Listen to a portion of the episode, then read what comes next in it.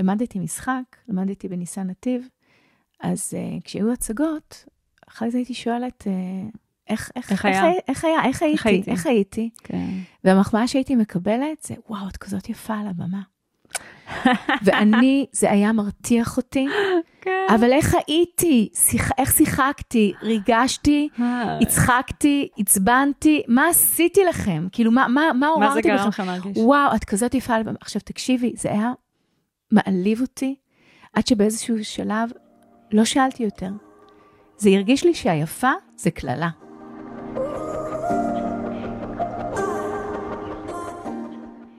ברוכות הבאות לפודקאסט מאישה לאישה מעבירות את חוכמת השבט.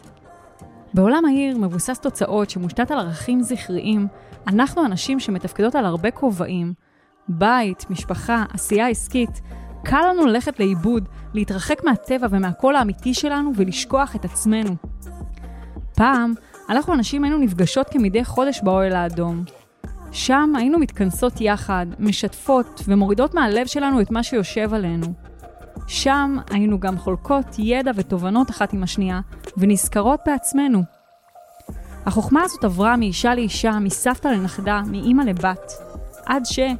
עם השנים, העולם התפתח וחוכמת השבט העתיקה הלכה ונעלמה. והיום, החוכמה והתובנות האלה כבר לא זמינות לנו. הבקשה שלי באמצעות הפודקאסט הזה היא להחזיר הרע ליושנה, לאחד את השבט הנשי, לאפשר לכל אישה ואישה להיתמך על ידי חוכמת השבט ולקבל את הרפואה, התובנות וההשראה מהשבט הנשי שלה. אני מיטל פרייברג גלוסטיג, מומחית לתת מודע, מרצה, אומנית יוצרת תכשיטי עוצמה, אימא, אשת איש ומנחת הפודקאסט מאישה לאישה. אנחנו הולכות לשמוע כאן נשים עוצמתיות, מעוררות השראה, ולדבר על הקשיים, התובנות ופריצות הדרך שאפשרו להן לצמוח בחייהן, כדי שגם את תוכלי להיזכר שמותר לך להיות מי שאת, שאת עוצמתית וחזקה ויכולה להתמודד עם כל אתגרי החיים. מאישה לאישה. יאללה, מתחילות.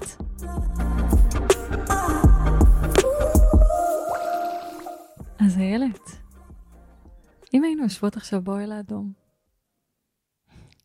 כמו שאנחנו אנשים פעם היינו יושבות באוהל האדום, ואת יודעת, תמיד uh, אני מוצאת שבלי שאפילו אני מספרת מה אני עושה, מתחילים לדבר איתי ממש אפילו עוברי אורח ברחוב.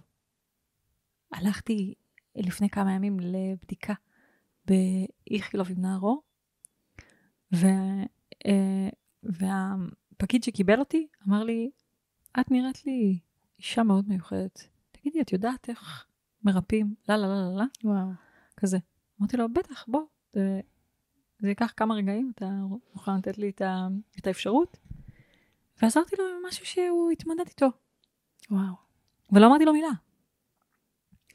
קלט אותך. כן. אז תמיד אני מוצאת שמדברות איתנו, מדברים איתנו על משהו שאנחנו שחי בנו, שפיצחנו בחיים שלנו. Mm-hmm. אז אם היינו יושבות עכשיו באוהל, מסביבנו מלא נשים, והיום מדברות איתך על משהו שאת פיצחת בחיים שלך, מה זה היה הדבר הזה? אה, וואו, עולים לי כל מיני דברים, אבל אני חושבת ש... אה, אני חושבת שהיו שואלים אותי על איך עם הסיפור חיים המסוים שלי, הצלחתי לשמור על משהו שהוא מאוד, uh, כאילו, כאילו, כאילו הזמן לא נגע בו. אוקיי? מין משהו כזה ש... את יודעת, עברתי וקושי ופה, כאילו משהו, גם באיך שאני מרגישה, או איך שאני חווה את עצמי, סוג של, כאילו ש-ageless כזה. אני בטוח הייתי שואלת אותך, מה את עושה שאת ככה יפה? אני, ש, לא, באמת, ש... אני חושבת שזה, שזה הדבר, שכאילו, איך אני מביאה גם משהו מאוד נעים ונינוח, למרות שהחיים יכולים להיות כאוטיים לחלוטין ב, בזמנים מסוימים. אז אה, מדהים. אני אגיד למאזינות שלנו, שבפרק הזה אנחנו הולכות לדבר על ריפוי רגשי מבטן ולידה אני סופר סקרנית לקראת מה שהולך להגיע לכאן, ויש לי את הזכות אה, לארח כאן את איילת קוורץ. קורץ. קורץ. איילת יוסף, את יודעת מה? הגיע הזמן שזה יהיה רק איילת יוסף. 17 שנים אני נשואה, יאללה. מה שאת בוחרת. איילת יוסף. אז איילת יוסף. איילת uh, היא שחקנית, והיא אימא, היא מטפלת רגשית, תודעתית, אנרגטית, בשיטת איזון חיים, uh, קונסטלציה, בשיטת uh, קונסטלציה משפחתית, באמושן קוד, מטפלת ברייקי, עושה עבודה על, uh, על עוברים דרך האימהות שלהם, על חוויות מהרחם ומסיפורי הלידה, והיא מפתחת את השיטה אינטליגנציה, נכון? אינטליגנציה של היופי, I.O, Inside Outside, וואו, איזה אישה מרתקת את רק מהפרזנטציה הזאת, בא לי לשבת איתך פה שעות ארוכות. אה, קחי אותי איתך לסיני. תשעה ימים, תשעה ימים שאני אוכל לספוג. אה, יאללה, זה מפתה. אז אני רוצה להגיד לך תודה שאת כאן, שהגעת לכאן היום. אה, אני שמחה על הזמן שאנחנו הולכות לבלות ביחד. גם אני מאוד. ואני ככה שיתפתי אותך אה, לפני שלחצנו על, אה, על הקלט, על הפרקים הקודמים שהוקלטו כאן. אה, אני מרגישה שבתקופה הזאת שאנחנו נמצאים בה, שזה ימים מאוד מאוד חזקים אנרגטית, שאנחנו, יש לנו איזושהי אפשרות לעשות פריצת דרך בדפוסים האוטומטיים שלנו. אני רואה את זה על עצמי. אנחנו גם ממש נכנסים לתקופת זיכוך מאוד גדולה, זה ימים uh, תודעתיים מאוד כן. מאוד גבוהים, שאנחנו ממש נכנסים לתקופת זיכוך מאוד מאוד גדולה, בדרך ליציאת מצרים, בדרך לפסח, mm-hmm. שהוא השער הבא שאנחנו הולכים לעבור בו. Uh, יש עוד משהו באמצע, נכון? יש את השינוי של המעבר לקיץ, אבל uh, טוב, אל לא, תעשו לי במילה. אז יש לנו פסח בדרך. Mm-hmm. אז בעצם אנחנו לפני היציאת מצרים הזאת הולכים לפגוש לא מעט דפוסים אוטומטיים בנפש שלנו, שבהם אנחנו נמצאים אה, בעבדות. וואו. ו, אה, ומי שלא מצוי ברזי התודעה, אה, לא יודע שכבר מהרחם יש טראומות שנחקקות בנו, והן מייצרות דפוסים אוטומטיים. אשתף אותך על עצמי. אה, ממש בתחילת העבודה התודעתית שלי, בתחילת המחקר שלי, מצאתי מה שנקרא על פני השטח, זה היה אפילו עוד לפני שהעמקתי לעומק של תת המודע mm-hmm. שלי, שהייתה לי אמונה שרק באמצעות עבודה קשה אפשר, אה, או לא, אה, הייתה לי אמונה שאפשר לצמוח רק דרך כאב. Mm-hmm. ואז הייתי מייצרת לעצמי מלא כאבים בחיים שלי כדי לצמוח. כן. כשנכנסתי אה, פנימה למקור של אותה אמונה, פגשתי זיכרון מהרחם. וואו. אימא שלי בהיריון, היא מתלוננת בפני סבתא שלי שקשה לה עם ההיריון, ואז יו. היא אומרת לה... יצא מזה משהו טוב. היא אומרת לה, כאב זה דבר מצמיח. כאילו, זה בסדר שכואב לך, את תצמחי מזה. וואו. והדבר הזה הלך איתי, ועד שלא שחררתי אותו לא יכולתי לצמוח בשמחה ובכיף. מדהים. Uh, ושיתפתי אותך שילדתי את uh, נער אור בשבוע 31 ב... בשארם במצרים. ולי לי כשאני ילדתי, uh, עשיתי קפיצה תודעתית בזמן וראיתי את העתיד. וואו. אז היה לי ברור ש... שזה סיפור חיים שהוא היה צריך אותו, שהוא צריך אותו לצורך mm-hmm. ההגשמה של השליחות שלו, כי ראיתי את העתיד. וואו. אה, אבל מסקרן אותי ככה לשמוע, מה את uh, פוגשת במקום הזה של באמת, uh, אנחנו כנשים אפילו לא יודעות מה אנחנו סוחבות. כן. אז קודם כל, את אמרת שאנחנו בדרך לפסח, שחרור מעבדות. וכזה יצא לי מין חיוך כזה, כי באמת ה... הרבה דברים שאנחנו סוחבים מהרחם ומסיפור הלידה, אה, זה כמו עבדות, כי אנחנו עבדים של משהו שאנחנו בכלל לא מודעים אליו, ואנחנו נושאים אותו חיים שלמים על הגב, והסיבה הגעתי לדבר הזה, זה היה לי פשוט בקליניקה אה, תקופה של שבועיים, שכל יום כשהגיעה אליי מישהי לקליניקה, התת מודע שלה ביקש ממני להחזיר אותה לרחם. לשליש הראשון, לשליש השני, ועלו שם מילים מאוד קשות מתוך התת מודע. את יודעת קצת איך זה עובד איזון חיים, אז מבינה למה אני מתכוונת.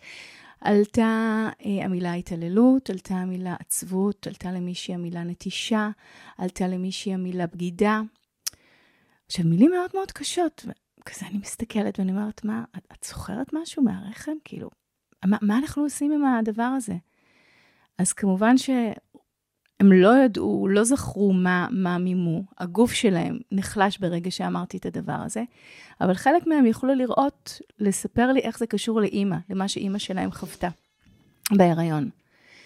ו, וכל טיפול כזה, הוא היה וואו, כאילו הוא הקפיץ, לא משנה, נגיד הייתי עושה תהליך עם האישה, ברגע שהיינו מגיעים לדבר הזה, זה הקפיץ משהו בהבנה, בהקלה, כאילו, כאילו היא, היא קמה מהמיטה עם איזה, כאילו היא הסתכלה אחרת פתאום על החיים שלה. ואני זוכרת את היום, שממש זוכרת אותו, שתפסתי את הראש בידיים ככה, אמרתי לבעלי, זה, זה מטורף שאנשים סוחבים על עצמם חיים שלמים, סיפורים שלא שייכים אליהם. המטופלת הכי מבוגרת שלי, ששחררתי לחוויה מהרכב, שפשוט פתחה לה את ה... העיפה לה את המוח, אה, הייתה בת 69. אמרתי, זה מטורף, חיים שלמים סוחבים דבר כזה. למה? כאילו, זה, זה, זה, זה, זה לא נורמלי. ואמרתי, אני חייבת להגיע לתינוקות האלה בתחילת דרכם. לבריאות. את יודעת מה אומרים על ה... זה אישור למה שאת אומרת. אמת, אמת. אמת, אמת. אמת, אמת. כן. אמרתי, אני חייבת להגיע לתינוקות האלה בתחילת דרכם. את יודעת, בגיל חודש, חודשיים, חצי שנה, שנה, שלוש, לא משנה, אבל לפתוח את זה שם. עכשיו, לא, זה, זה היה משהו נורא מוזר, כאילו, מה, מה זה להתעסק בחוויות רחמיות, ואיך אני בכלל אדבר על זה? אז אה, לספר לך, כאילו, איך זה התחיל? בטח, אני סקרנית. אוקיי. אז ישבתי בגן שעשועים בתנוב, בתנובות, במושב שאני גרה, וראיתי שכנה שילדה. ומה נשמע, מה העניינים? הילד היה בן חודשיים, אמרתי לה, מה, איך, מה קורה, איך, איך לכם, איך הוא? זו הייתה תקופה שעוד הייתי יושבת בגני שעשועים, היו לי ילדים קטנים. אז היא אמרה לי, הוא סבבה לגמרי, אבל מה, הוא כל יום בין 6 ל-9 בוכה. אני מניקה אותו, מנסה להרדים אותו, הוא כאילו נרדם לחמש דקות, מתעורר, בוכה. ו- ואת יודעת מה אומרים על השעות האלה בין 6 ל-9?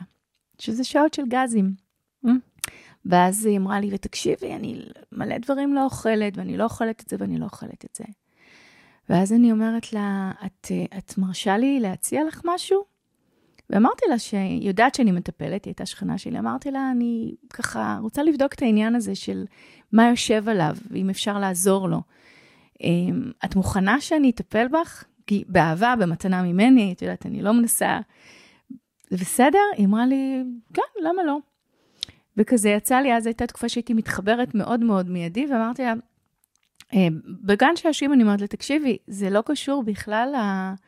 לא קשור בכלל למה שאת אוכלת, זה קשור ל, למשהו משהו בהתחלה, שקשור לכעס וקשור ל, לנטישה.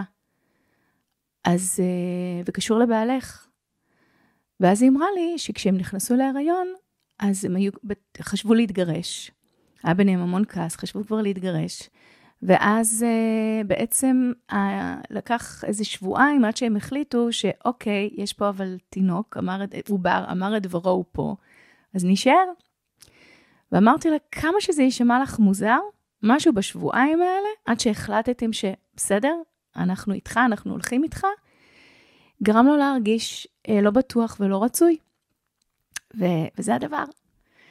ו- ועכשיו, כשהייתי אומרת את הדברים האלה, אז תמיד כזה נורא מהר הייתי מתנצלת והייתי אומרת, תקשיבי, ואני לא רוצה שתרגישי אשמה, כי זה ממש בסדר. כאילו, אנחנו בני אדם ואנחנו עוברים דברים. ואני מצטערת אם זה נשמע לך קשה, אבל זה מה שאני מבינה שקורה לו, ו- וזה, ואם בא לך, אז בואי ננסה לשחרר את זה, ונראה מה יהיה. ו... כי, כי יש משהו מאוד רגיש בלדבר עם אמהות על הדברים האלה, כי אנחנו בילד אין עם השוואה ברגע שאנחנו נהיות אמהות. אז תמיד ככה, את יודעת, ועולים דברים מאוד מאוד קשים, כבר את חלקם אני גם לא אומרת, לפעמים, כשאני מבינה שזה too much, אבל תמיד אני דואגת להגיד שאין לנו מה להרגיש אשמות, כי זה הדרך, והעיקר שאפשר לשחרר. העיקר שאפשר לשחרר. זהו, ואז היא הייתה המטופלת הראשונה שהתמסרה לדבר המוזר הזה, וזה היה פשוט באותו ערב היא כתבה לי, תקשיבי, אני לא מבינה מה עשית, אני הענקתי אותו, הנחתי אותו, יצאתי מהחדר, אני בכוננות, כי אני רגילה שכל חמש, חמש דקות הוא מתעורר. וזהו, והוא לא קם יותר. הוא פשוט הלך לישון. וואו, ומה זה הדבר הזה? ואז את יודעת, הייתה קצת רגרסיה, את יודעת, כי זה לוקח רגע, זה כמו גלים, עולה, יורד, ואחרי שלושה ימים הכל התייצב, הילד ישן. תחזירי לאכול את זה ואת זה ואת זה ואת זה ואת זה ואת זה. זהו, וככה זה בעצם התחיל. שהייתי בהתחלה ככה חוטפת אימהות אה, פתוחות מגן המשחקים, אמרתי לה, תני לי לנסות לעזור לך. וזהו, ורק בשלב יותר מאוחר, את יודעת, פרסמתי את זה, והתחלתי להרצות על זה, והייתי מוכנה לקחת על זה כסף. כי בהתחלה אמרתי, זה משהו שאם אני מציעה, אני לא מבינה. אני רוצה לשאול אותך. כן. את יודעת, בדרך כלל יש לנו איזושהי... יש לנו עניין אישי ב... בדברים שאנחנו נמשכות אליהם לריפוי.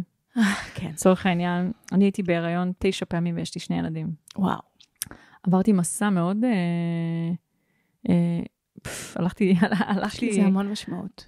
כן, עשיתי הרבה עבודת ניקוי כדי להכין את הרחם שלי אה, לקבל את נער אור. אני, יצא לי כמטפלת בתת מודע לפגוש אנשים התהלכו עם עצב בחיים שלהם ולא הבינו, והמון פעמים אני פשוט שואלת, היה לפני זה הפלה ברחם? וואו.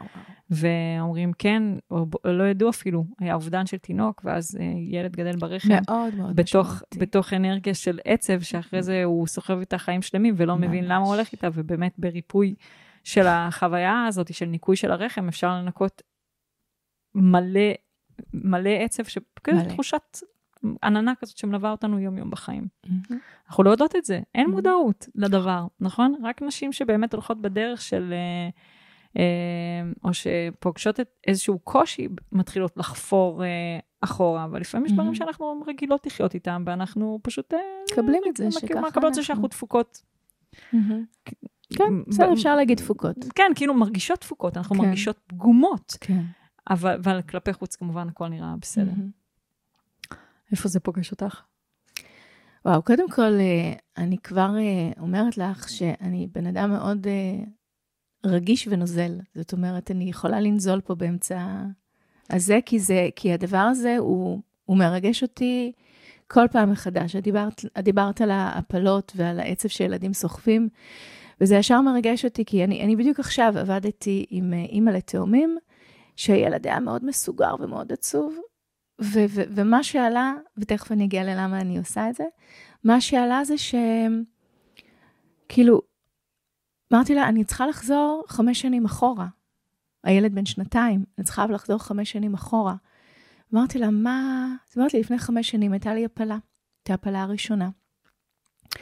אמרתי לה, והיו כמה הפלות, ואמרתי לה, אנחנו צריכים לחזור לשתי הפלות. כי לא היו חמישה עוברים שנפלו, צריך לחזור לשתיים. לראשון ולשני. לא יודעת מה ולמה, אבל זה מה שזה. בקיצור, הילד הזה המתוק סחב עצב, בדיוק מה שאת אומרת, מהרחם. כי מה שקורה זה כשעוברים נכנסים לרחם, יש איזה סימן כזה ברחם, היה פה מישהו לפניי. אוקיי? מין כזה כמו, כמו חריטה כזאת, מישהו היה פה. והילד הזה, באופן, באופן פלאי, הוא פשוט הרגיש שהיו פה שניים לפניו, ש... שניים, היו חמישה, אבל היו שניים לפניו שהוא היה עצוב עליהם. והוא ממש סחב עצב על הדבר הזה. וזה מדהים, ואחרי שני טיפולים, היא אמרה לי עכשיו, הוא פשוט, הילד חזר להיות עצמו. את יודעת, מקשיבים, מקשיבות לנו לשיחה גם נשים שהן לא אימהות. כן. אני רוצה לפתוח את היריעה, כדי okay. אוקיי. uh, לחבר גם אותן. Mm-hmm. כי זה יכול להיות שיש לנו ילדים שאנחנו יכולות לראות את זה עליהם, ויכול להיות שאנחנו נכון. הילדות האלה. נכון, נכון, לגמרי. ו... ואנחנו מדברות על המקום הזה של שחרור מעבדות. Mm-hmm. ועל דפוסים אוטומטיים שבעצם יש לנו, שאנחנו אפילו לא יודעות, mm-hmm. שמנהלים אותנו, ושבאמת המקור שלהם הוא, מה שנקרא, לקחנו אותם, ספגנו אותם. כן. ו, אה, והמון פעמים באמת אה, אה, גורמים לנו לייצר חיים שהם לא החיים שהיינו רוצים. לגמרי. זאת אומרת, יש איזשהו דיסוננס גדול בין השליחות והייעוד שבאתי להגשים פה, בין, ה, בין הרטט הנשמתי שלי ש, ובין הרצון של הנשמה שלי. איזשהו קול שאני שומעת כל הזמן, שאומר לי, לכי לשם, לכי לשם, ואני אומרת, לא, אבל אני חייבת להישאר פה, אני חייבת להישאר פה, אני חייבת כן. ללכת בדרך אחרת. אז מדברת על עצמי. וואו, אני אה, הלכתי בדרך של, שכל כך הייתה לא מותאמת לי, ו, והרגשתי לאורך כל הדרך את החרדה, ו, אבל בגלל שאני אה, הייתי חייבת להגשים, והייתי חייבת אה, לסמן וי לעצמי, או להוכיח לאבא, mm-hmm. או, אז, אז באמת הלכתי נורא רחוק מעצמי. כן. לקח לי ממש זמן לחזור חזרה הביתה. Mm-hmm. אז אפשר רגע להגיד שגם נשים שהן לא אימהות ומקשיבות לנו, יכולות לגמרי לקחת את מה שאני אומרת אה, על עצמם, כי הן היו בריות בבטן של אימא, וגם אם אתן עדיין לא אימהות, אז לגמרי אתם יכולים לראות איך, איך זה קשור אליכם, וזה יכול להפיל, להפיל אסימונים. אני יכולה להגיד שלהיות אימא זה קורס אה, התפתחות מואץ. וואו. כי בעוד את הדפוסים שלנו, וואו, וואו. אה, אנחנו יכולות, מה שנקרא, לפגוש אותם, לסובב את הראש הצד השני ולהגיד, אוקיי, טוב, אני אטפל בזה אחר כך. אה, אני פוגשת את, על הילד הבכור שלי, שיש לו בדיוק את הדפוס של, שאני הכי, נגיד, יראה ממנו, לא יודעת אם זה השימוש מהמילה הנכונה, אבל בעיקרון, אה, אני גדלתי בבית שהיה בו הרבה כעס. Mm. והכעס הזה פגע בי. כן. ואז היום, כשאני מרגישה כעס בחיים שלי, שהוא כעס טוב וכעס בריא, כן. אה, מאוד קשה לי לתת לו מקום. אוקיי. ומול הילד שלי, יש לו את אותו, את אותו, את אותו המנגנון. שהוא גם מפחד מהכעס שלו? לא, הוא כועס. הוא כועס. בסדר. הוא מבטא לך את מה שאת מפחדת לפעמים להרגיש. נכון, ממש.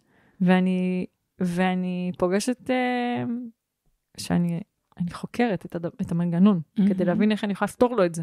Mm-hmm. אפרופו לפתור או להיפטר, כן. סיפרתי לך על הפרק של זזו. Mm-hmm. איך אני יכולה לפתור את זה. Um, ומעניין אותי uh, לדעת, את יודעת, בדיוק היום בבוקר כתבתי את סיפור הלידה שלו. וואו. פשוט אני מעלה את הפוסט על, ה, על הפרק עם, uh, עם זוהר. אני, כשהייתי בריאיון עם מורי, עשיתי עבודת הכנה מאוד גדולה כדי ללדת בבית, ילדתי בלידת בית. אורי זה הגדול. כן. ילדתי בלידת בית ועשיתי עבודת הכנה מאוד מאוד גדולה על הפחדים שלי. Uh, הבנתי שזה שיעור בנוכחות. ו... ושבעצם uh, בדומה מאוד למה שאנחנו עוברים עכשיו, לשער הזה שאנחנו עוברים עכשיו, שואלים בו הרבה פחדים, זה גם שיעור בנוכחות. Mm-hmm. כי החודש הזה שאנחנו נמצאים בו, חודש אדר, זה חודש שיש בו הכי הרבה מבחני אמונה. בדרך, בדרך ליציאת מצרים, כן. בני ישראל היו צריכים לעבור הרבה מבחני מלא, אמונה. מלא. וגם אנחנו... שאפשר לעבור בכלל. שאפשר לעבור, שהיה מתפתח. כן. וגם אנחנו עוברים כרגע הרבה מבחני אמונה. ו, אה, ואני מוצאת שכמו הדרך החוצה מהמערבולת הזאתי, מהים הסוער הזה, מהימים האלה שאנחנו עוברים היום, זה לא ללכת שולל אחרי איזה אוטומט שמתעורר בי, mm-hmm. שיש משהו שאני צריכה לעשות, שבדרך כלל לא מגיע מתוך הפחדים ההישרדותיים שלנו, מתוך מקום לא קשוב, אלא להרפות לנוכחות, אל, לאי הידיעה. ומתוך אי הידיעה תגלה הידיעה החדשה. המון אי ידיעה. אה. המון אי ידיעה. Mm-hmm. אז כתבתי את הסיפור, התחלתי לכתוב את סיפור הלידה של אורי, שהתחיל במקום שבו אני אמרתי לאורך כל הדרך, כאילו, התחילה הלידה, ואמרתי, אבל אני לא יודעת מה לעשות, אבל אני לא יודעת מה לעשות, אבל אני לא יודעת מה לעשות, אבל אני לא יודעת מה לעשות. ארבע שעות פתיחה מלאה, אני לא יודעת מה לעשות, רק כאילו, אל תעשי, כן. את לא אמורה לעשות לא כלום. את לא אמורה לעשות כלום. זה לא את. פשוט להיות. זה לא המוח אמור לעשות. כן. ובלידה עם נערור כבר באתי יותר מוכנה. אבל למה אני אומרת את זה? אני אומרת את זה כי כל, כל ההיריון של נערור אמרתי, עוד לא עשיתי עיבוד ללידה של אורי. עוד לא עשיתי עיבוד ללידה של אורי. עוד לא עשיתי עיבוד ללידה של אורי. חיכיתי להגיע לפגישה עם המילדות, שבו אני אוכל לעשות עיבוד ללידה עם אורי, אבל לא הספקתי. נער נולד קודם. הפתיע. כן. כן. ואני הרגשתי שזה כמו הטראומה על טראומה. כן. אמ, אני חושבת שזה אה, מאוד חשוב לעשות עיבוד לידה, כשיש לידה שאת זוכרת כמשהו שהוא קצת קשה, קשה, קשה או מאתגר, מאוד מאוד חשוב, כי גם אם אנחנו שוכחות, כי יש לנו נטייה לשכוח, כדי שנוכל ללדת שוב, יש לנו נטייה לשכוח, אבל כשהלידה מתקרבת, אז פתאום הגוף מתחיל להעלות את הפחדים. וזה באמת חשוב לעשות עיבוד לידה. ואני רוצה אבל להגיד משהו, זה מזכיר לי שלפעמים יש לידה שהיא נחווית קשה לאימא, ואימא פונה אליי ואומרת לי, אני רוצה שנעשה עיבוד לידה, לראות מה הילד שלי סוחב משם וזה, ואני אומרת לה שזה מאוד מעניין, כי הלידה עבורה היא נחוותה כקשה, אבל בשבילו היא סבבה. זאת אומרת, זה משהו שהוא בחר איך, ל, איך ל, להיוולד, ואין לו משם, אין לו משם משהו לנקות, או לפחות לא בשלב הזה. את יודעת, אני חושבת שמה שאמרת עכשיו זה ככה גם לגבי כל דבר בחיים. זאת אומרת, סיטואציות מסוימות שאנחנו חוות אותן כקשות, mm-hmm. ואנחנו בטוחות שרואים, או שגם הסביבה שלנו חוותה כן. את זה ככה, ו- וזה לא ככה. נכון. בעבור הסביבה בכלל אף אחד לא הבין מה התחולל בתוך העולם הפנימי שלנו. נכון, אבל אני, יותר מזה, שלפעמים הלידה יכולה להיות מורכבת לאימא, אבל בשביל הילד זה ממש בסדר, כי הוא בא פה עם איזשהו שיעור חיים והוא החליט להיוולד בדרך הזאת. וזה בסדר לו, ולא צריך להתערב לו. כן. ולא צריך גם להתערב לו בזה, ויכול להיות שלפעמים פונים אליי, ואני אומרת, אין לי אישור לפתוח לו משהו מהרחם, או משהו מזה, כי... אבל היה לו ככה, כן, אבל זה כנראה משרת אותו, וזה צריך עוד לשרת אותו, זה שיעור שהוא צריך לעבור דרכו. אני, בתור אה, מטפלת, אה, מתייחסת ל, ל, למפגש הזה עם אימא ותינוק, אני לא פוגשת את התינוק, אני פוגשת את האימא, כמרחב מאוד מאוד מאוד מאוד מקודש, שאני לא מתערבת בשיעורי חיים. ויכול להיות שלפעמים היא מבקשת, אומרת, אני כרגע לא יכולה, אולי בעוד שנה כן יהיה אפשר. ולפעמים באמת קורה שעוד שנה או כמה חודשים פתאום כן יש אישור לפתוח, ואני רואה את זה בזה ש... אי אפשר להתערב בשיעור, הוא צריך רגע לעבור את החיכוך הזה של לא רצו אותי בהתחלה, ואז נגיד בגיל שנתיים או שלוש או חמש, אפשר כבר רגע להיפרד מהדבר הזה. את מבינה למה אני מתכוונת? ש- שריפוי זה לא משהו ש... כאילו, בואו נמחק את, ה, את הקשיים, בואו נמחק את, הטראומ, את הטראומות, בואו נפתור, בואו ניפטר. לפעמים זה, זה חלק, חלק מהדרך שלנו. אני חושבת שהאמירה הזאת שאת מביאה היא אמירה מאוד גדולה להבין, את יודעת שהמון פעמים אנחנו גם סוחבים אה, בחיים שלנו אשמה על כן. סיפור החיים שלנו, אשמה לאנשים שסביבנו, כן. על דברים מסוימים שקרו לנו. Mm-hmm. ובאמת יש פה איזשהו מקום שהוא נורא יהיר, כי הוא כמו שופט את הבורא על הבריאה שלו. נכון. אם הבורא יצר את הבריאה הזאת ככזו, אז יש לה תכלית. ובדרך אה, להתחבר או לחזור חזרה הביתה, mm-hmm. אנחנו עוברות דרך שלום עם כל נקודות ההתנגדות האלה של למה זה קרה לי, הקורבנות מול הדבר כן. הזה. ובא לי באמת לשמוע עלייך, על הדרך שלך ועל מה שאת עברת בחיים שלך כדי להיות מונחת שאת, במקום שאת מונחת של היום. ה, של, ה, של מה שאני עושה. אני הבנתי, רק אחרי, רק אחרי שהתחלתי לעשות את זה, בעצם התחילו לי חיבורים ללמה הייתה לי קריאה ממש קריאה לעשות את זה. עכשיו, אני, אני לא בן אדם שמשתמש במילים קריאה. אה, מהמקום שבאתי ממנו, זה... הייתה לי ממש קריאה, ורק אחר כך היה לי חיבור. אה, יש לי שלושה ילדים, אה, ועם הילד הראשון שלי, הייתה לי ממש חוויה מאוד מאוד קשה בלידה. לא בלידה, בשליש האחרון של הלידה. ועם הילדה השנייה שלי גם היה לי משהו מאוד מאוד עכשיו, זה משהו שאני מספרת במעגלי אימהות כשאני עושה את ההרצאה, ותמיד, ואני אומרת גם פה, אני תמיד אה, אומרת, אה, אבל הם משוחררים מזה. זאת אומרת, כי יש משהו בזה שאני מדברת על זה, אני לא רוצה לקבע את הדבר הזה, אני מספרת את זה בשביל שיבינו מאיפה אני באה, ואני אומרת, זה, זה, אבל זה כבר משוחרר, תודה לאל, הבנתי מה קרה שם ועשיתי שם עבודה.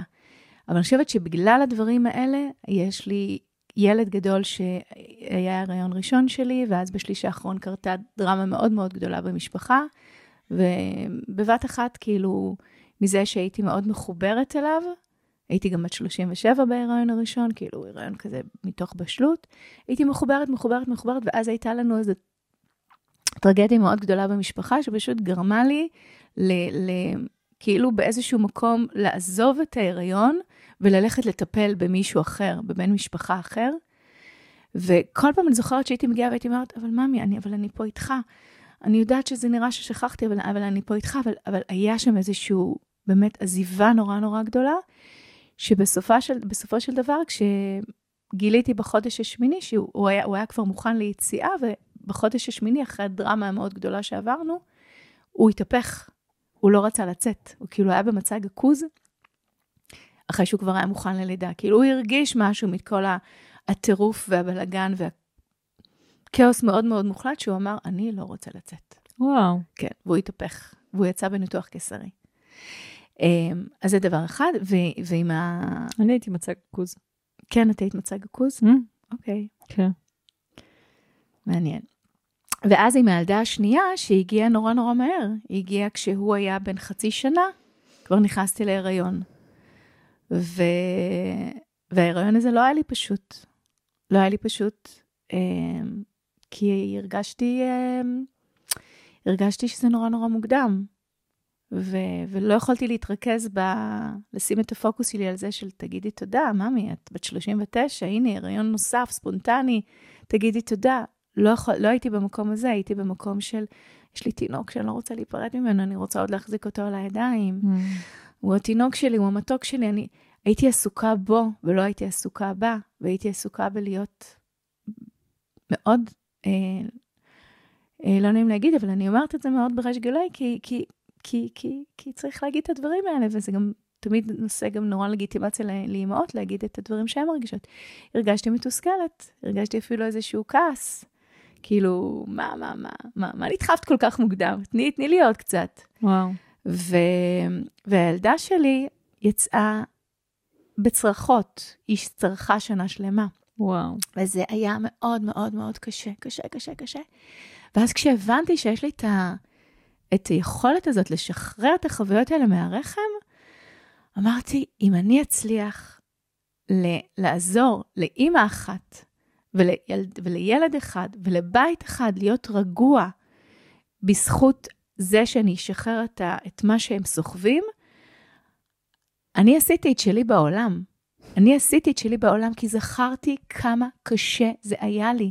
קשה ברמה של, את יודעת, טוב שפרדסיה קרובה, שאני אוכל להתאשפז, כאילו, אם אני צריכה, כאילו, זה היה נורא, קשה. וואו. אז זהו, וזה, וזה, וזה בעצם נתן לי ממש drive כזה של שליחות. אני רוצה שאנשים ידעו שיש מה לעשות, זה לא ברירת, זה לא גזירת גורל, וגם אם היה לך קשה, וגם אם הרגשת אשמה, וגם אם לא היית מחובר, הכל טוב, הכל חלק מהחיים, אבל יש מה לעשות עם זה. כדי שתרגישי את בתור אימא יותר נינוחה, ושהילד ירגיש יותר נינוח, וכל התא המשפחתי. תגידי, איך בכלל הגעת לעולם הרוח והתודעה? את שחקנית. כן. תמיד התודעה שלך הייתה פתוחה? אה, קודם כל, אני חושבת שלצערי, ולשמחתי, או נקרא לזה זה מה שזה, אה, נולדתי מאוד אה, רגישה, וראיתי הכל. אני מאוד מתחברת לזה. אני אמרתי לך לפני שנכנסת לפה, שתמיד כשנכנסות לפה נשים, אני סורקת את השדה שלהם כדי להתאים את הבגדים שלי. mm-hmm. לבגדים שלהם. כן.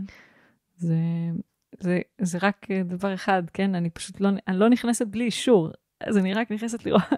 אז אני אוקיי. רק נכנסת לקרוא מה ללבוש, אבל, okay. אבל אני אוקיי. יכולה מאוד להתחבר למקום הזה שראיתי הכל, אני פשוט רואה. אוקיי. Okay. את גם כן הרגשת שאת רואה? אני פשוט ראיתי. כאילו, okay. אוקיי. זה, אני לא חושבת שאפילו שמתי לב לזה, או בכלל, את יודעת, עצרתי להגות בזה. Mm-hmm. אבל אני פשוט הייתי הכותל של כולם. כאילו, כן. תמיד היו מגיעים להתייעץ איתי.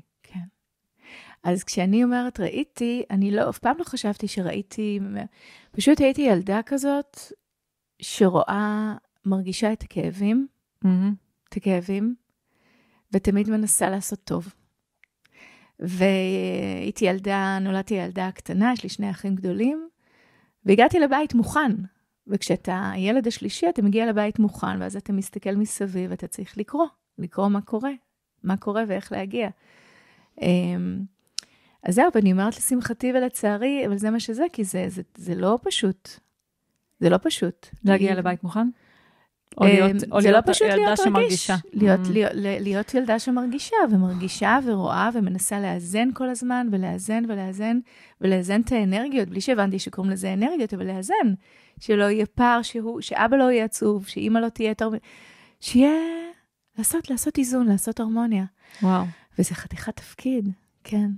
איך זה השפיע עלייך, אה, איך זה השפיע על החיים שלך, זה שלקחת תפקיד הזה בגיל כזה צעיר? אמ, להיות זאת שמשרה הרמוניה? זה תפקיד מאוד מאוד קשה. אמ, זה השפיע עליי בזה שאני בכלל, אני חושבת עד גיל מאוד מאוד מבוגר, בכלל לא ראיתי את עצמי. Mm. ראיתי אחרים מאוד מאוד. לא היה לי בכלל במו... זה לא שלא ראיתי את עצמי, ראיתי את עצמי. אני גם שחקנית, את מבינה? אז אני גם רואה את עצמי על מסך. אבל כאילו הייתי עסוקה ב... את יודעת מה, אני אתן לך דוגמה. אה, מטורפת, הייתי בת 21, היה לי בן זוג, החבר הראשון שלי, אה, ונפרדנו. אה, הוא, הוא בגד בי, נפרדנו, מאוד כואב. ואז אימא שלו התקשרה אליי ואמרה לי, איילת, אני רוצה להגיד לך שהוא מאוד מאוד מאוד אוהב אותך, ואני רוצה להתוודות בפנייך שאני פשוט, אה, אני ניסיתי להפריד ביניכם, כי היה לי מאוד קשה לראות שהוא, שהוא אוהב אותך כל כך. ו... ואת הבחורה הראשונה שהוא כל כך אהב, וכאב לי לראות את זה. וואו. כן, כן, כן. ו- ואני, ילדה בת 21, פגועה נורא, בגד בי, עם בחורה בלונדינית עם ציצים גדולים, וזה פתאום עשה לי כאילו, רגע, אני לא, אני, הייתי, חשבתי שאני מהממת, ופתאום אני כבר לא, כי... ובמקום להיות במקום הזה שרגע רואה את עצמי להגיד לה, את יודעת, אחי, תגידי, מה, את מפגרת, מה את זה, כאילו, תעבדי על עצמך, לכי לפסיכולוג, מה... פשוט הקשבתי לה, ואני זוכרת שהתמלאתי בכזה חום בלב, ואמרתי לה, אני כל כך מבינה אותך. את התאלמנת כשהוא היה בן 13, וואו. והוא היה גבר שלך. Mm. באיזשהו מקום הוא היה הגבר שלך. וזה נורא קשה לראות שהוא פתאום אוהב מישהי אחרת. ונכון שכאילו את רק אימא שלו, ואני, אבל אני יכולה להבין אותך. וגם היה לי חום, מה זה חום? חום כזה ש, שאת מרגישה שזה הדבר הנכון, רגע, לתת למישהו הכרה למה שהוא מרגיש ולא לכעוס עליו. אה, זה חזק מאוד. ו- ו- ו- ולא יכולתי לכעוס, אפרופו מה שסיפרת מקודם, לא יכול, אני לא יכולה לכעוס. לא יכולתי לכעוס כי נורא הבנתי את כולם. והתחלתי לכעוס כשהילדים נולדו. מעניין. למה? Um, כי פתאום אתה לא יכול יותר להחזיק תמונה של... Um, אתה לא יכול להחזיק יותר תמונה של, uh, של, של שלם והרמוניה, כי ילדים מביאים המון חוסר הרמוניה. מעניין. לא ככה? ילדים מביאים חוסר הרמוניה. בואי נדבר על זה. אוקיי. למה את חושבת שילדים מביאים חוסר הרמוניה? אני אגיד לך איך אני חווה את זה. אוקיי. אני, אה, יש לי, אורי הבכור שלי, הוא מאוד דומה לי. אה, בתדר ובאנרגיה שלו, הוא כמו סוכריות קופצות. כאילו, כשהילד הזה נכנס למרחב, אי אפשר שלא להרגיש אותו. אוקיי. כמו סוכר, כאילו פתחת עכשיו שקית של סוכריות קופצות, משהו זז לך במרחב. אה, כשהוא נולד, הוא הביא לי הרבה שמחה לחיים. כי ממקום שבו היה עצב שאותי ליווה באופן קבוע, עד שהשתחררתי Mhm. מהעצב הזה, כן. פתאום את uh, קמה כל בוקר, לא משנה, ויש לך איזה סמיילי, אז להתעסק כן, איתה. כאילו מישהו שכאילו פותח את העיניים בבוקר, ישר חיוך. וגם דן, אותו דבר, ככה. בסדר? כאילו אני קיבלתי, כשהתחתנתי אני קיבלתי את הלוסטיג. לוסטיג זה מצחיק. זה התדר שלהם. איזה כיף. ככה הם קמים. חיוך מרוח על הפרצוף. איזה כיף. אז גם הייתי עצבנית וגם זה כאילו ישר החיוך הזה. אוקיי. נהר אור, יש לו אנרגיה של מים. הוא Mm. מרפא במים. נהר אור. נהר אור, יש לו אנרגיה של מים. רך, רך, רך, רך, רך. Mm. חיבוק. תדר של חיבוק. כן. אז ו- מבחינתך את מרגישה המון הרמוניה. כשאורי נכנס הביתה, שאני מחזיקה את נהר אור ביד, זה היה מציק לי. כי אני עכשיו בתדר כזה של Mhm. ארוך כזה, ובאה הסוכריות הקופצות האלה, ואני כזה, לא בא לי עכשיו לקפוץ, כן. אני עכשיו בחיבוק. אמ, וזה המקום שבו אמ, אני מרגישה שאני לומדת במאסטריות, כאילו, זה, את אומרת דיסהרמוניה, אני אומרת, זה כאילו מישהו מערבב לך את, את כן. המרק. את שותה מרק, mm-hmm.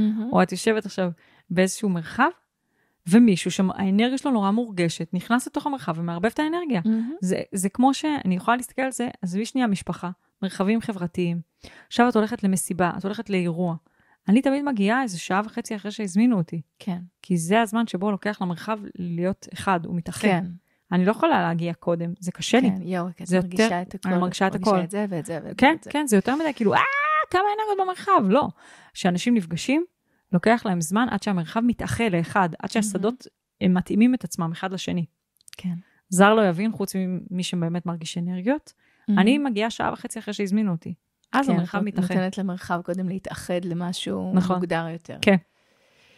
אמ, ואז את אומרת, ילדים מביאים דיסהרמוניה. אני אומרת, הם מביאים סדר חדש. מביאים סדר חדש, אוקיי. הם, הם, משנים, הם משנים את ה... כל, כל בן אדם שנכנס לתוך עכשיו למרחב, בין אם זה ילד ובין אם לא, אני יושבת בסלון הבית שלי, אני ארגיש את האנרגיה של הבן אדם שנכנסתי למרחב. כן. לא תמיד זה יהיה נעים. נכון.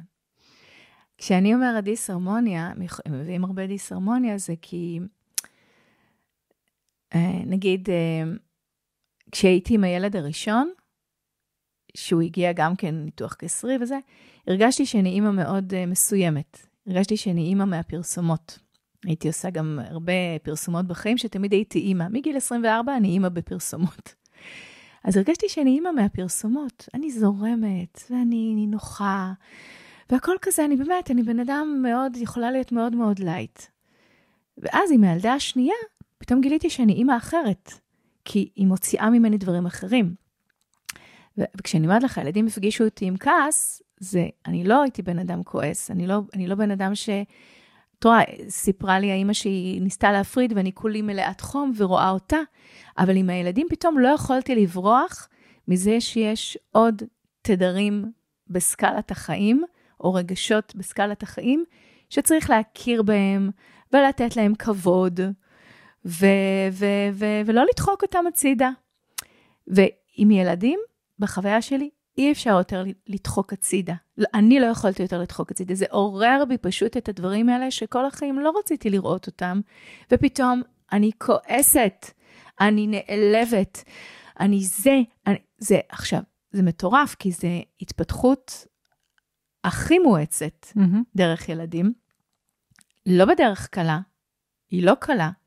אני יכולה להגיד לך, אני אימא 16 שנה, זה לא דרך שהיא קלה, אבל זו התפתחות מטורפת, ומבחינתי, אם נחבר את זה לזה שאני גם שחקנית, זה עשה אותי בן אדם הרבה יותר מעניין, בן אדם הרבה יותר אותנטי, ושחקנית הרבה הרבה יותר טובה.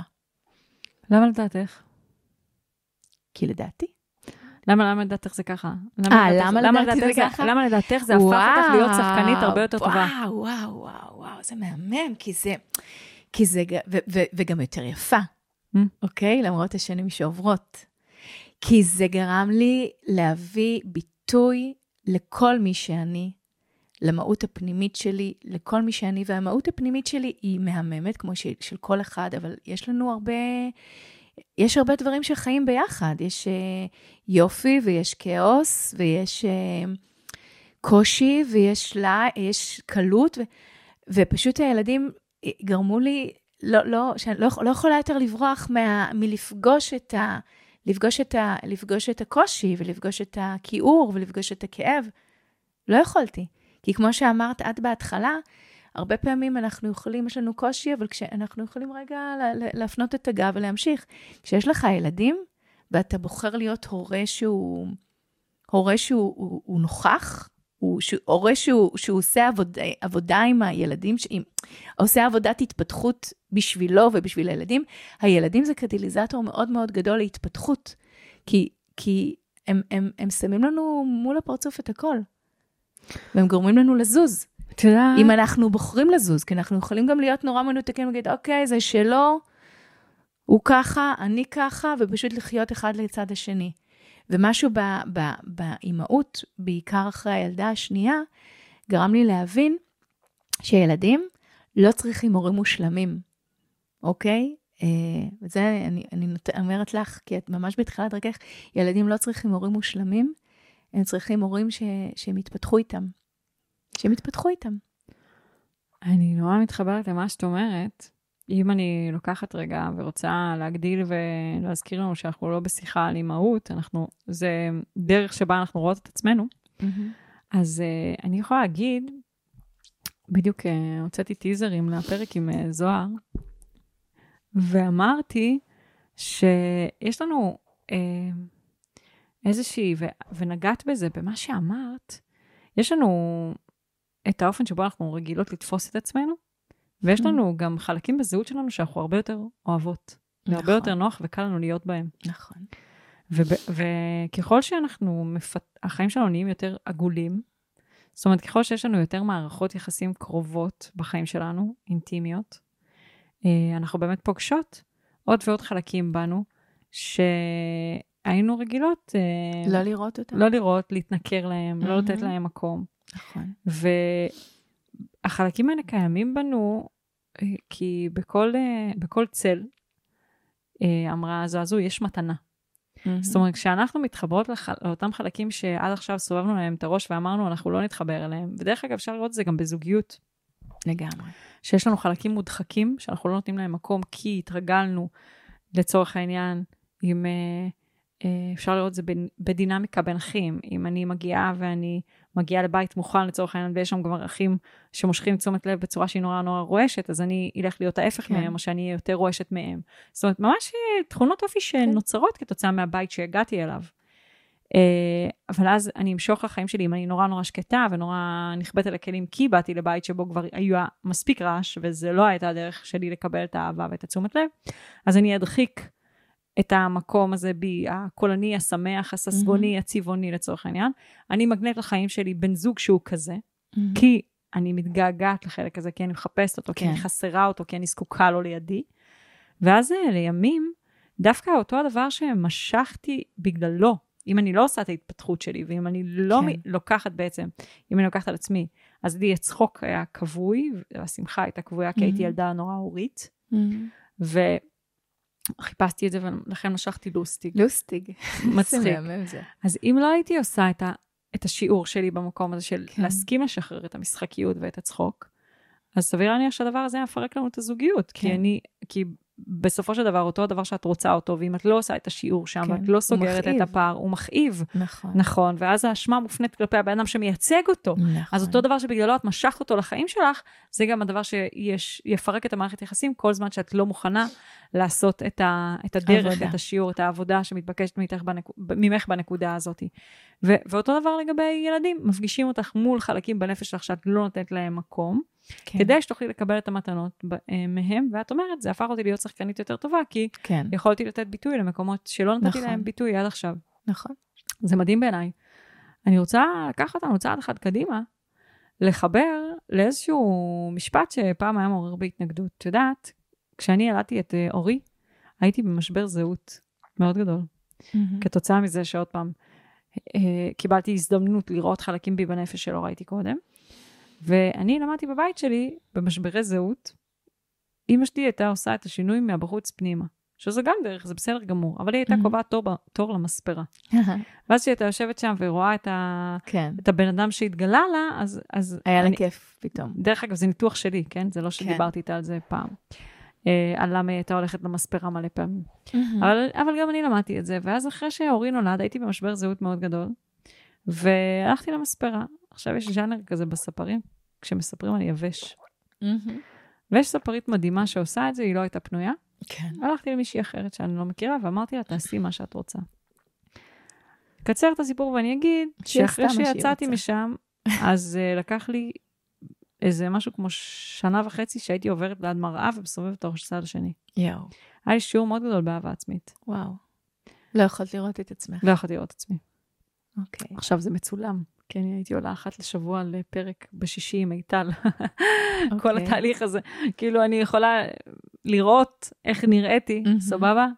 למה, לא אהבת את מה שהיא עשתה לך? לא אהבתי את מה שהיא עשתה לי, הלכתי לספר שלי, והוא סיפר אותי, לא היה לו עם מה לעבוד, זה היה תספורת מאוד קצרה. יואו. כן. ו... ולא יכולת לסבול? לא יכולת להסתכל. כי הרגשת שזה לא את. זה, לא אהבתי את זה פשוט. אוקיי. לא אהבתי את מה שראיתי.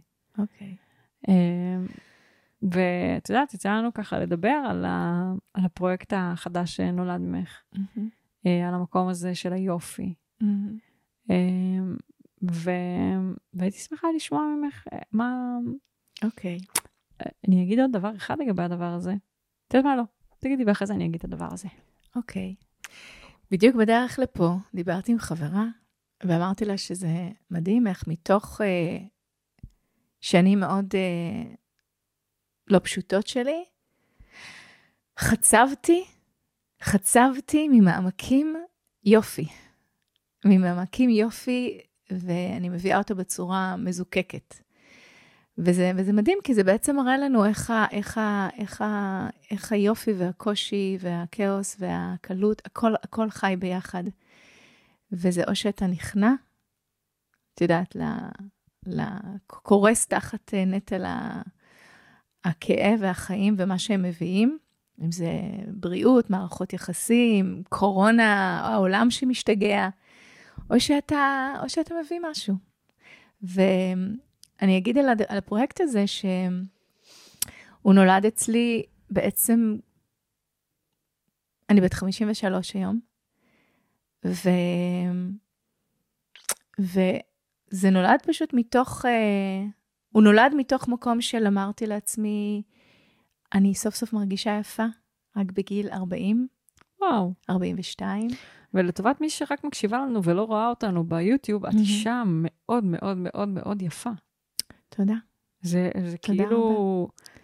אז זה לא שלא ידעתי שאני יפה. אוקיי, ידעתי, אני גם, אני גם אה, שחקנית, ואני בטלוויזיה, ופרסומות, והייתי מקבלת את זה, אבל משהו ב... היה לי, היה לי אה, איזשהו... אה, משהו בי שדחה את היופי. דחה את היופי. מה הכוונה? אה, הכוונה שבגלל שכנראה נולדתי מאוד אה, רגישה ורואה, מבחינתי אם אין הלימה בין איך שאתה מרגיש בפנים לאיך שזה נראה בחוץ, אז, אז, אז זה זיוף. אז זה קונטרסט. ובגלל שהייתי יפה בחוץ, את יודעת, הייתי יפה, אבל בבפנים שלי היה לי הרבה, הרבה, הרבה עניין, הרבה עניין, חוסר קבלה עצמית, או, או תחושה של אני לא, לא, לא טובה, אני לא חכמה, אני לא מספיק, אני לא זה. לא הייתה הלימה, וכשאין הלימה בין חוץ לפנים, אני, שוב, אני אומרת לך, אני חווה את זה כזיוף, וזה, וזה נורא קשה לי, הזיוף הזה. ואז רק כשהתחלתי להתחבר, שהחוץ שלי התחבר, כשהחוץ שלי התחבר עם הפנים שלי, התחלתי להרגיש יפה, מהממת. יכולתי להסתכל על עצמי ולעוף על עצמי. עכשיו, זה לא כי באמת משהו מהותי השתנה במראה, אלא העיניים שהסתכלתי על עצמי השתנו, mm. ואז זה מין הדהוד חוזר כזה, שפתאום ראיתי את היופי שלי, והיופי שלי ראה, ראה אותו בי, וזה שראיתי והוא ראה אותי, אז התאים שלי גם שמעו שאני יפה, והם הקרינו לי את זה חזרה החוצה, שהתחיל מין, מין אהבה כזאת עם עצמי, שעשיתי סביב הדבר הזה. ווואו, זה היה לי כל כך מרגש. והייתי בת 42, זה היה בעקבות טיפול ראשון באיזון חיים. וואו. שקיבלתי ממישהי שאני מניחה שאת מכירה, מנירית שפירא, mm. שהיא מדהימה, מדהימה. היא עוד לא, היא עוד לא ישבה פה, היא תשב פה, אני וואו, מקווה. וואו, וואו. אז עשינו טיפול סביב, סביב היופי, סביב, סביב הקריירה שלי כשחקנית שלא ממריאה לשום מקום, בהרגשה שלי. ומה שעלה זה שאמרתי, אם לא הצלחתי, כשהייתי יפה, צעירה ומבטיחה, אה, זה משפט שלקוח מתוך הצגה ראשונה ששיחקתי בחיים שלי, הייתי בת זונה. אם לא הצלחתי כשהייתי יפה, צעירה ומבטיחה, אז איך היום, בגיל 42, כשאני פחות יפה, אני בטח פחות צעירה, ואני בטח פחות מבטיחה, איך אני אצליח? והייתי צריכה לשחרר את התחושה הזאת ש, ש, שזהו, ש, שפספסתי, פספסתי, פספסתי את הרכבת. Hmm. ו, וסיימתי את הטיפול במין uh, כזה קיבלתי מין vision כזה שאני מלכה, ושאני הולכת על במה עם שמלה אדומה ואני מלכה. ו- ו- ושבוע אחר כך קיבלתי תפקיד, פנו אליי, פתאום מישהו מתקשר אליי, שמחפשים מישהי לתפקיד של מלכה, במחזמר, במחזה רוק. וקיבלתי תפקיד של מלכה, ובלי להגיד מילה, הגעתי למעצבת תלבושות והיא הוציאה לי שמלה אדומה. וביימו את ההצגה כשאני הולכת עם פרוג'קטור עליי ואני מלכה, וכל מה שאני עושה בהצגה זה היה תפקיד מדליק. אני עומדת, ופשוט באים אליי ואומרים לי, את מהממת, את כזאת יפה, את כזאת סק, את כזאת מושלמת. כאילו, כל... וראיתי מה זה לשנות תדר. קיבלתי את זה, ראית? הזמינו אותי לדבר הזה, קיבלתי אותו. עצרו אותי באותה תקופה של החזרות אנשים ברחוב, ואני לא צעירה, הייתי בת 42, 42, 3, תפסו אותי ביד, אמרו לי, תקשיב, אני לא יודע מי את. וואו, את מהממת, וממשיכים ללכת. עכשיו, זה הדהים אותי הדבר הזה, איך אתה משנה תדר, mm-hmm. וככה פתאום החוץ תופס אותך. Mm. קיצור, מאז התחלתי, שאלתי על הדרך הרוחנית, מאז התחלתי ללמוד איזון חיים, טיק טק.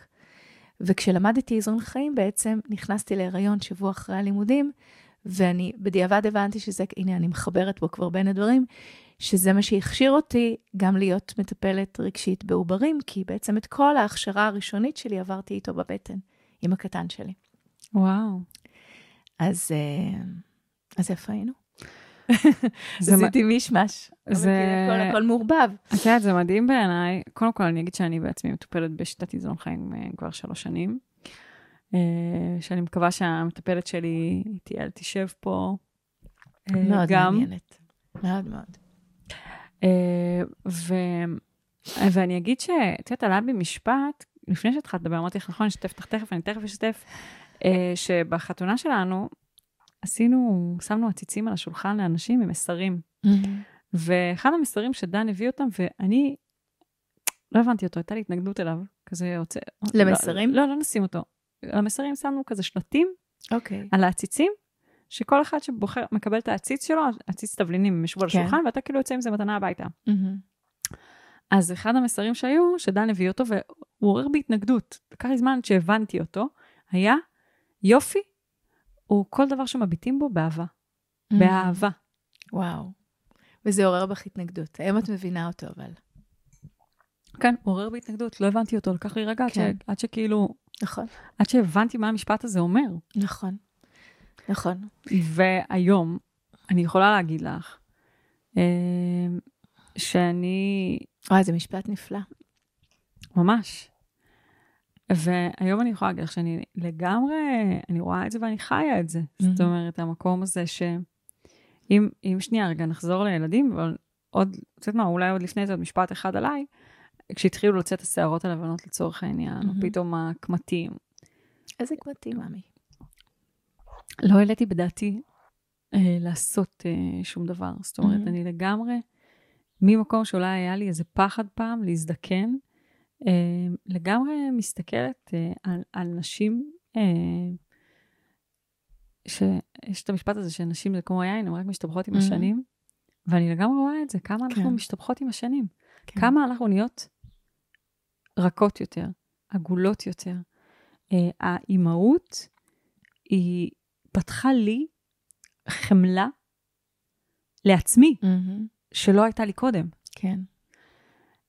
Uh, במערכות יחסים שלנו, במערכות יחסים הזוגיות, אני מוצאת שאת יודעת, דן הוא החבר הכי טוב שלי. איזה כיף לך. ממש. ו... ולפעמים הוא אבא שלי. ולפעמים הוא הבן זוג שלי. ולפעמים הוא הילד שלי. Mm-hmm. כאילו, אנחנו, אנחנו... וגם המאהב שלך. וגם המאהב שלי, ואנחנו משחקים אה, יש מקום... משחקים uh, בחיים. משחקים בחיים, יש מקום מאוד uh, גמיש. כשאתה נמצא. במערכת יחסים מודעת, יש מקום מאוד גמיש כשאתה אוהב בן אדם אחר, mm-hmm. ואתה לא בא אליו במקום שהוא שיפוטי, אז אתה יכול להשתמש בכל המשאבים שלך כדי להעניק לו חוויית חיים שתהיה חוויית חיים יותר טובה, כי, כן. כי הוא הדבר שאתה הכי אוהב בעולם, אתה רוצה שיהיה לו טוב. כן. לפני שהפכתי להיות אימא, היו מקרים שדן היה צריך שאני אניח עליו יד אמהית תומכת. Mm-hmm. לא הייתה לי את היכולת. כן. כי לא ידעתי... לא ידעת מאיפה להביא את זה. כן, לא, לא היה לי את המשאב הזה. Mm-hmm. לא הייתי מחוברת אליו. כן. וגם לא היה לי אותו כלפי עצמי. Mm-hmm. Uh, בגלל איך שאני חוויתי את אימא שלי כילדה. אימא שלי תמיד הייתה החברה הכי טובה שלי. תמיד היא הייתה החברה הכי mm-hmm. טובה שלי. אבל uh, היו תקופות בחיים שלי שבהם היא לא הייתה אימא בשבילי. כן. uh, שוב פעם, אנחנו תמיד יכולים לתת לאנשים אחרים רק את מה ש... רק את מה רק שיש לנו. את מה שיש לנו. נכון. ואם אין לנו את הדבר הזה כלפי עצמנו, אז אנחנו לא יכולים לתת את זה למישהו אחר. ואני בתור מישהי שמכירה את סבתא שלי ואת סיפור החיים שלה, יכולה להבין למה היו רגעים בחיים שלי שבהם אמא שלי יכולה להיות חברה שלי, אבל היא לא יכולה להיות אימא שלי. כן. אבל אני העברתי את זה, מה שנקרא, זה, זה המשיך איתי. כן. אמ, ואני רוצה לשאול אותך. אז את רוצה אבל רגע שנבין מאיפה זה בא, הפרויקט יופי? כן, כן. אז uh, אני אסיים את ה... שכשהבנתי, כשהכרתי את עצמי... זה בדיוק מה שאני שואלת. אני שואלת, כן. אם אנחנו מסתכלות על הבתים שבהם גדלנו, אז אני רוצה לחזור לפה בדיוק, ולקשר אותך בדיוק למקום הזה. כן. זאת אומרת, סיפרת לנו איך הגעת ילדה רגישה, uh, ובאמת uh, למדת את מה שלמדת על עצמך בבית, ועם זה התהלכת. כן. ופה אני ממש רוצה לשאול אותך באמת, איך הגעת למקום הזה של הפרויקט יופי? איך הגעת לנושא הזה? ואם את יכולה גם לספר בכמה מילים מה זה. כן. אז ככה, אז כשאני הבנתי, כש, כשאני פגשתי את היפה שאני, באמצ, בשנות ה-40 שלי, זה העיף לי את המוח. כאילו, ה... בגלל שהייתי כל החיים מאוד עסוקה בלראות אחרים ולעשות טוב לאחרים, שוב, הסיפור שאני סיפר, סיפרתי לך על החבר שבגד והאימא שזה, זה, אני חושבת שזה סיפור מטורף, כי הייתי כל כך לא מרוכזת, על פניו הייתי מרוכזת בעצמי, אוקיי, יש בי ריכוז עצמי, אני שחקנית, את יודעת, זה הרבה התעסקות עצמית, אבל, אבל אני חשבתי שהתפקיד שלי זה לעשות טוב, לעשות טוב ולראות אנשים ולא, לא ראיתי את עצמי במטר, ופתאום, כשגיליתי התחלתי לראות את עצמי, גם יש משהו ב, ב, בילדים, כמה שזה יישמע לך עכשיו מוזר, אני עכשיו מקשרת את זה, שגורם לך אה, לראות את עצמך. כי אם את לא רואה את עצמך, את יכולה נורא נורא נורא ללכת לאיבוד בתוך הילדים, בתוך המשימות, בתוך ההורות. בטח. מאוד קל ללכת לאיבוד, ולי דווקא, בגלל שהיו לי שנים מאוד אינטנסיביות, תחשבי עם שני ילדים קטנים צמודים במרחק של שנה ורבע אחד מהשני, ש, ש, הייתי חייבת בתוך כל הכאוס הזה גם לראות את עצמי, כי אם לא הייתי רואה את עצמי, אז הייתי יכולה... איפה, איפה, איפה, איפה אני בתוך, ה, בתוך החיים? הרבה אנשים נשטפים בתוך השוטף הזה. כן, אבל יש משהו בזה שפשוט אילץ אותי, נכון, אבל זה אילץ אותי גם לראות את עצמי אחרי, אני זוכרת שכשהקטנה שלי הייתה בת שנה ושלושה, הקטנה הבינונית, שלחתי אותה לגן, פתאום היה לי מין משבר כזה של מה עכשיו אני עושה, כי עזבתי את המשחק, ארבע שנים הייתי בתוך האימהות, שלוש וחצי שנים בתוך האימהות, לאן אני חוזרת בדיוק, מה אני עושה. בקיצור, כשגיליתי את היפה הזאת, השלמה, הייתי בתעופה עצמית, ויכולתי פתאום להסתכל על עצמי, סליחה אם זה נשמע זה כאילו בכל כך הרבה התפעלות, להסתכל על עצמי, על איך שאני נראית, על איך שאני מתפקדת, על על, איך ש... על איזה אימא אני, וגם המון המון שלילה וביקורת עצמית על איזה אימא אני וזה, אבל יכולתי בעצם להיות בדיאלוג עם החלקים היפים שלי, בנראות ובפנימיות. ו... ו... ואז uh, התחלתי ללכת לקוסמטיקאית באמצע שנות ה-40 שלי, אמרתי, יאללה, הגיע הזמן לעשות משהו עם עצמי, בכל זאת uh, למרוח קרמים, כאלה.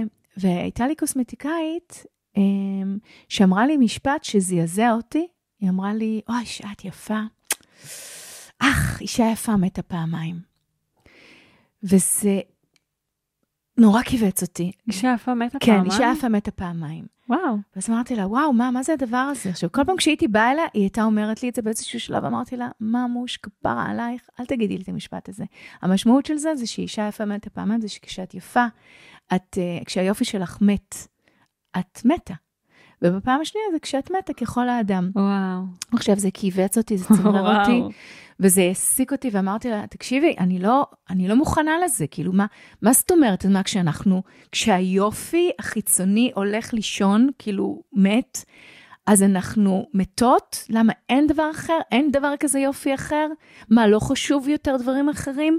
מה זה המשפט הזה? כאילו, עכשיו, והבנתי שזה היה מין, מין, מין אה, סוג של אה, ירייה כזאת של אני לא הולכת ליפול לתוך הדבר הזה, אני לא הולכת ליפול לתוך המחשבה הזאת. כי זה העסיק אותי, ואמרתי, אני רק גיליתי שאני יפה, אני, מה, אז יש לי עכשיו, עכשיו אני בספירה לאחור? עוד מעט אני פג תוקף, כי אני כבר בת 44, 5, עוד מעט, כמה יש לי עוד להיות יפה? וזה העסיק אותי.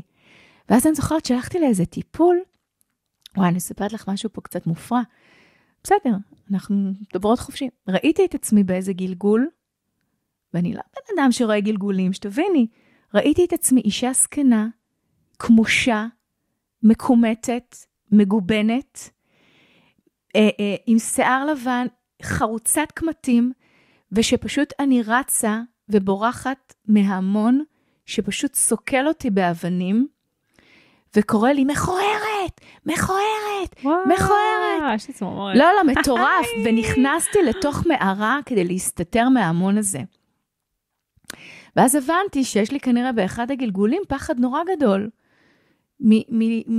מהדבר הזה, של, של להזדקן ולהיות, אה, שירדפו אותה. עכשיו, פסיכי. ו... אבל הבנתי משהו מהדבר הזה, שכנראה הדבר הזה הוא מעסיק אותי בגלל איזה שהן חוויות עבר. ו... והיה לי כזה כל הזמן כזה, את הפחד הזה, הנה, פג תוקף, פג תוקף. ואז הרגשתי שזה ממש לא פג תוקף. הגעתי כבר לגיל 49, ואמרתי, הסתכלתי על עצמי במראה, ואמרתי, שום פג תוקף ושום נעליים. אני בשיאי.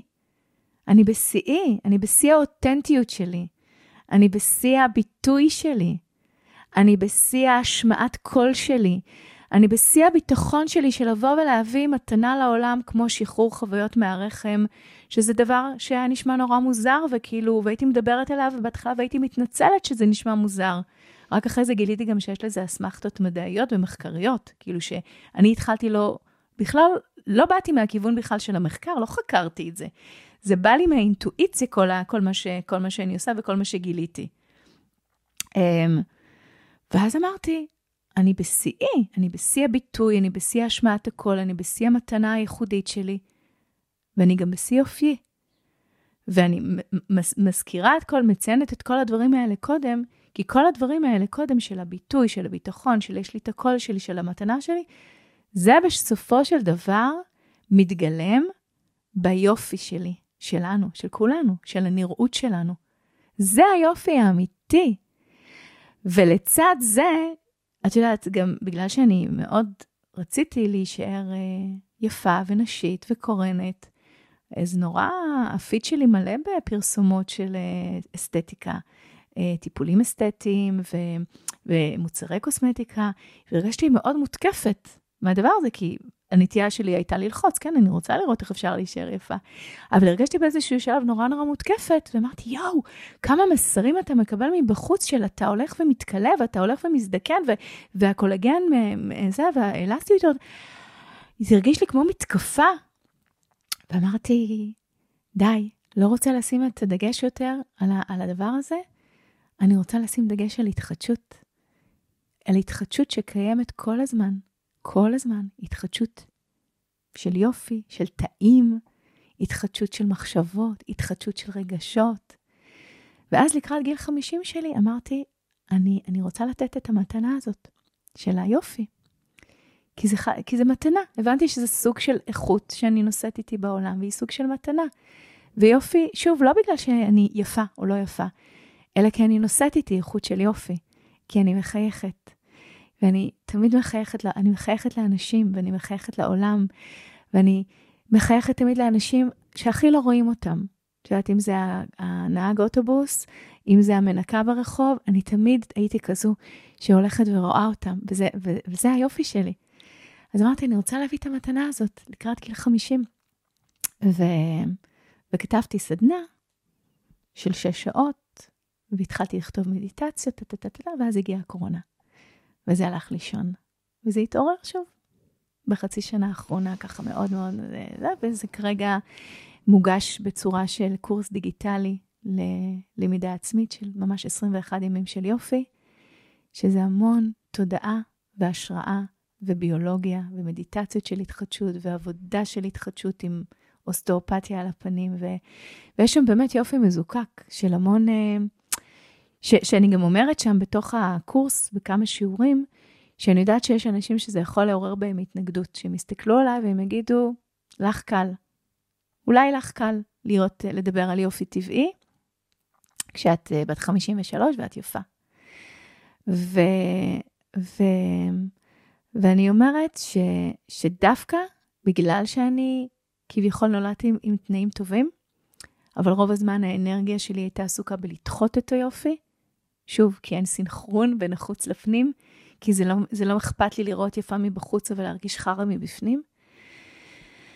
ודווקא בגלל זה, אז אני ממש ממש מאמינה שכל כל אחד, כל אישה, אם היא מחפשת בעצמה את היופי, ואם היא מכוונת למצוא אותו, ואם היא עושה עבודה על עצמה פנימית, שהיא לא חייבת להיות ארוכת שנים, אלא להבין את זה, היא יכולה להיות יפה, ולהקרין יופי ולהביא יופי, בלי שום קשר לנתונים. מדהים, ריתקת אותי. אנחנו ממש קרובות לסיום. אוקיי. וואי, זה עבר נורא מהר. נכון, זה זמן עובר שנהנים. אני רוצה לסכם את הפרק הזה למאזינות שלנו. אני מרגישה שהלכנו דרך. את יודעת, אה, אמרת לקראת ככה הסוף ש... אה, באמת הרגשתי את הדיסוננס בין הפנים לחוץ, אני מאוד מתחברת לזה. אני תמיד ידעתי שאני יפה. תמיד ידעתי שאני יפה. כן. אבל הרגשתי שאני לא מספיק טובה ולא מספיק חכמה. כן. אה, ו... ולכן הביטחון העצמי שלי היה נמוך. אני יכולה רגע להגיד משהו? בטח. בעניין הזה? כן. זה מחזיר אותי לזה שכשהייתי, למדתי משחק, למדתי בניסן נתיב, אז uh, כשהיו הצגות, אחרי זה הייתי שואלת, uh, איך, איך, איך, היה? איך, איך היה? איך הייתי? איך הייתי? איך הייתי? כן. והמחמאה שהייתי מקבלת זה, וואו, את כזאת יפה על הבמה. ואני, זה היה מרתיח אותי, כן. אבל איך הייתי? שיח, איך שיחקתי? ריגשתי, אה. הצחקתי, עצבנתי, מה עשיתי לכם? כאילו, מה, מה, מה עוררתי לכם? מה זה גרם לכם להרגיש? וואו, את כזאת יפה. עכשיו, תקשיבי, זה היה מעליב אותי, עד שבאיזשהו שלב לא שאלתי יותר. זה הרגיש לי שהיפה זה קללה. וואו. זה הרגיש לי שהיפה זה קללה, ובגלל זה אמרתי לך, דחיתי את זה, כי רציתי תפקידים של מעניינות. והייתי מקבלת תפקידים של יפות. אבל לא, אני לא נורא יפה, אז גם לא הייתי מקבלת תפקידים של מהממות. אז זה שאני יפה מספיק, או שאני לא יפה מדי, או שלא יפה מספיק, או שאני יותר מדי, או שכן... היה לי המון דיסוננס. ושנים, שנים, שנים לקח לי להבין שיפה על הבמה, זה, זה מחמאה שהיא עמוקה, והיא רב-ממדית. כי יפה על הבמה זה מחמאה שכוללת בהכל. הרי את יכולה לראות נשים מאוד יפות, ואת יכולה לראות שחקניות מאוד יפות, שאם הן לא משחקות טוב, או אם הן לא אותנטיות, אם הן לא עומדות מאחורי מה ש... את מהר מאוד לא רואה את היופי שלהן. אני מאוד מתחברת לזה. גם בחיים וגם על המסך. אז הבנתי שזה מחמאה. אני מאוד מתחברת למה שאת אומרת. אני מסכמת את הפרק ואני תכף אשאל אותך משהו. טוב. אז אני, אני מרגישה כן. ש... שאת אה, באת לפה לתת לנו כמה מתנות. אז קודם כל, באמת דיברנו על המקום הזה של אה, אנחנו צועדות כרגע בדרך אה, לשער, שבו אנחנו הולכות לפגוש דפוסים אוטומטיים שלנו, שבעצם גורמים לנו לא להיות אותנטיות עם עצמנו בחיים שלנו, ואולי אפילו עם אנשים אחרים.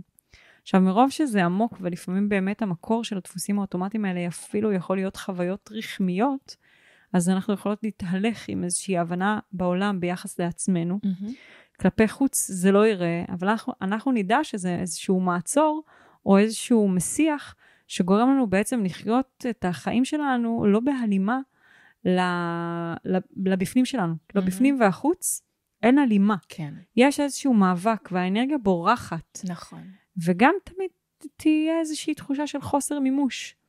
ולקח אותנו דרך המקום הזה, שבאמת, על פניו כלפי חוץ, תמיד ראו אותך כמשהו מסוים, אבל את לא ראית את עצמך ככזאת, וכל זמן שלא ראיתי את עצמך ככזאת, אז גם חווית איזושהי חוויה של חוסר מימוש. ו... והמסע הזה של השחרור, מעבדות לחירות, כן. עובר בר... בהכרח דרך המקום הזה שלנו, שיכול לזהות את אותם דפוסים אוטומטיים, ולעשות איתם עבודה ככה שהם לא יעקבו אותנו, בשביל לצאת מעבדות לחירות, לחירות שלנו, החירות להיות מי שאנחנו, mm-hmm. החירות להיות המתנה הזאתי שבאנו לתת לעולם. והמתנה הזאת שבאנו לתת לעולם היא אנחנו, היא מי שאנחנו באמת. היא אותה איכות מזוקקת ששזורה בסיפור החיים שלנו, והיא שזורה בסיפור החיים שלנו במינוס, והיא שזורה בסיפור החיים שלנו בפלוס. כפי שציינת, במקום הזה שראה תמיד לאחרים, וראה תמיד אנשים אחרים, ולא ראה אותי. כאילו ו... לא ראה אותי, כמעט לך, יש שם דיסוננס, כי אני גם שחקנית, ואני מאוד עסוקה בעצמי, אבל... נכון. זה. אז המקום הזה של האיכות המזוקקת הזאת, של שמסע החיים שלך העביר אותך כדי שתראי את היופי המזוקק הזה שאת מביאה בהוויה שלך. Mm-hmm. זה לא משהו שדרש ממך, או משהו שדורש ממך, לעשות משהו, חוץ מלהיות בחיבור עמוק ממש. למי שאת, וכשאת בחיבור עמוק למי שאת, בעקבות ריפוי של אותם אוטומטים ואותם דברים שנדבקים אלינו, כשאנחנו מצליחות להביא את האיכות המזוקקת הזאת של מי שאנחנו, mm-hmm. אז, אז אנחנו, אנחנו הכי יפות. אז אנחנו הכי יפות, ואז אנחנו באמת נותנות את ה... הכי יפות והכי ממומשות. ואני חושבת שזה, שזה, העולם שלנו, תמיד, אבל בטח בטח עכשיו זקוק לכל כך הרבה יופי.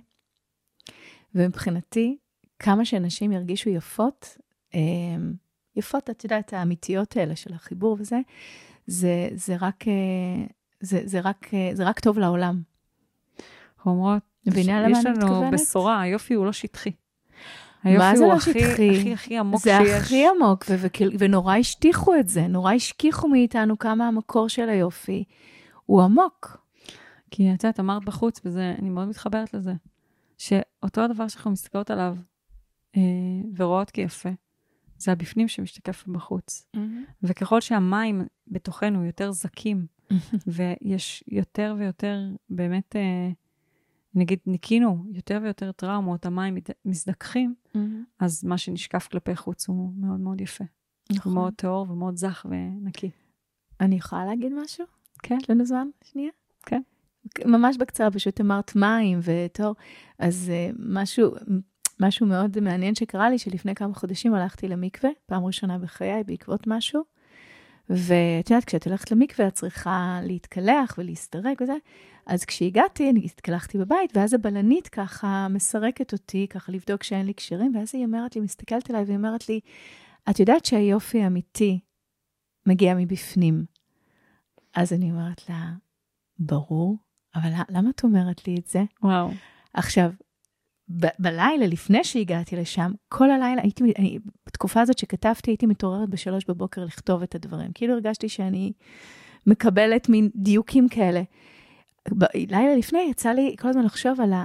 איך אני עושה, התלבטתי עם השם של הקורס, היום קוראים לו אינטליגנציה של היופי, אבל נורא רציתי להכניס את המילה, את המילה פנים ופנים. פנים ופנים. ואז כשבאתי אליה, והיא אמרה לי, את יודעת שיופי אמיתי מגיע מפנים, הפנים יוצא מהפנים, אז הבנתי שאשכרה, כאילו, אפילו, אפילו, מ, אפילו משמיים אומרים לי, איילת, זה הזמן הנכון להביא את הדבר הזה, זה מבורך.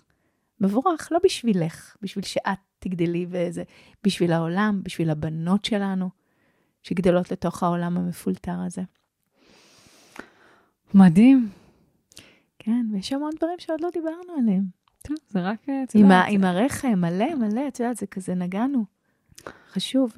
To be continue, אני מרגישה. Okay. אוקיי. אבל אני כן אשאל אותך, בגלל שאנחנו כבר שעה ועשרים לתוך השידור הזה, ואני רוצה שיהיה קל לשמוע אותו. את יודעת, יהיו אנשים שיסיימו את השידור הזה, ולא ישמעו לא אותי ולא אותך יותר, אף פעם. Mm-hmm. ואני רוצה לשאול אותך אם יש משהו שהיית רוצה להשאיר אותן איתו. וואו.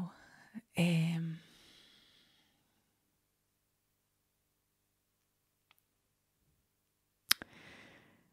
אה, אני חושבת שהייתי רוצה, זה מה שאני אומרת לילדים שלי.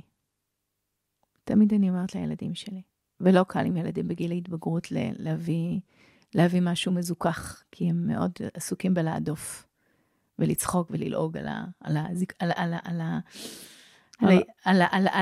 על הריכוך. אבל אה, אני אומרת, אה, להיות, כאילו, לא יודעת, לא יודעת איך להגיד את זה. זאת אומרת, לה, תמיד להגיד תודה על היופי, תודה, תודה על מה שיש.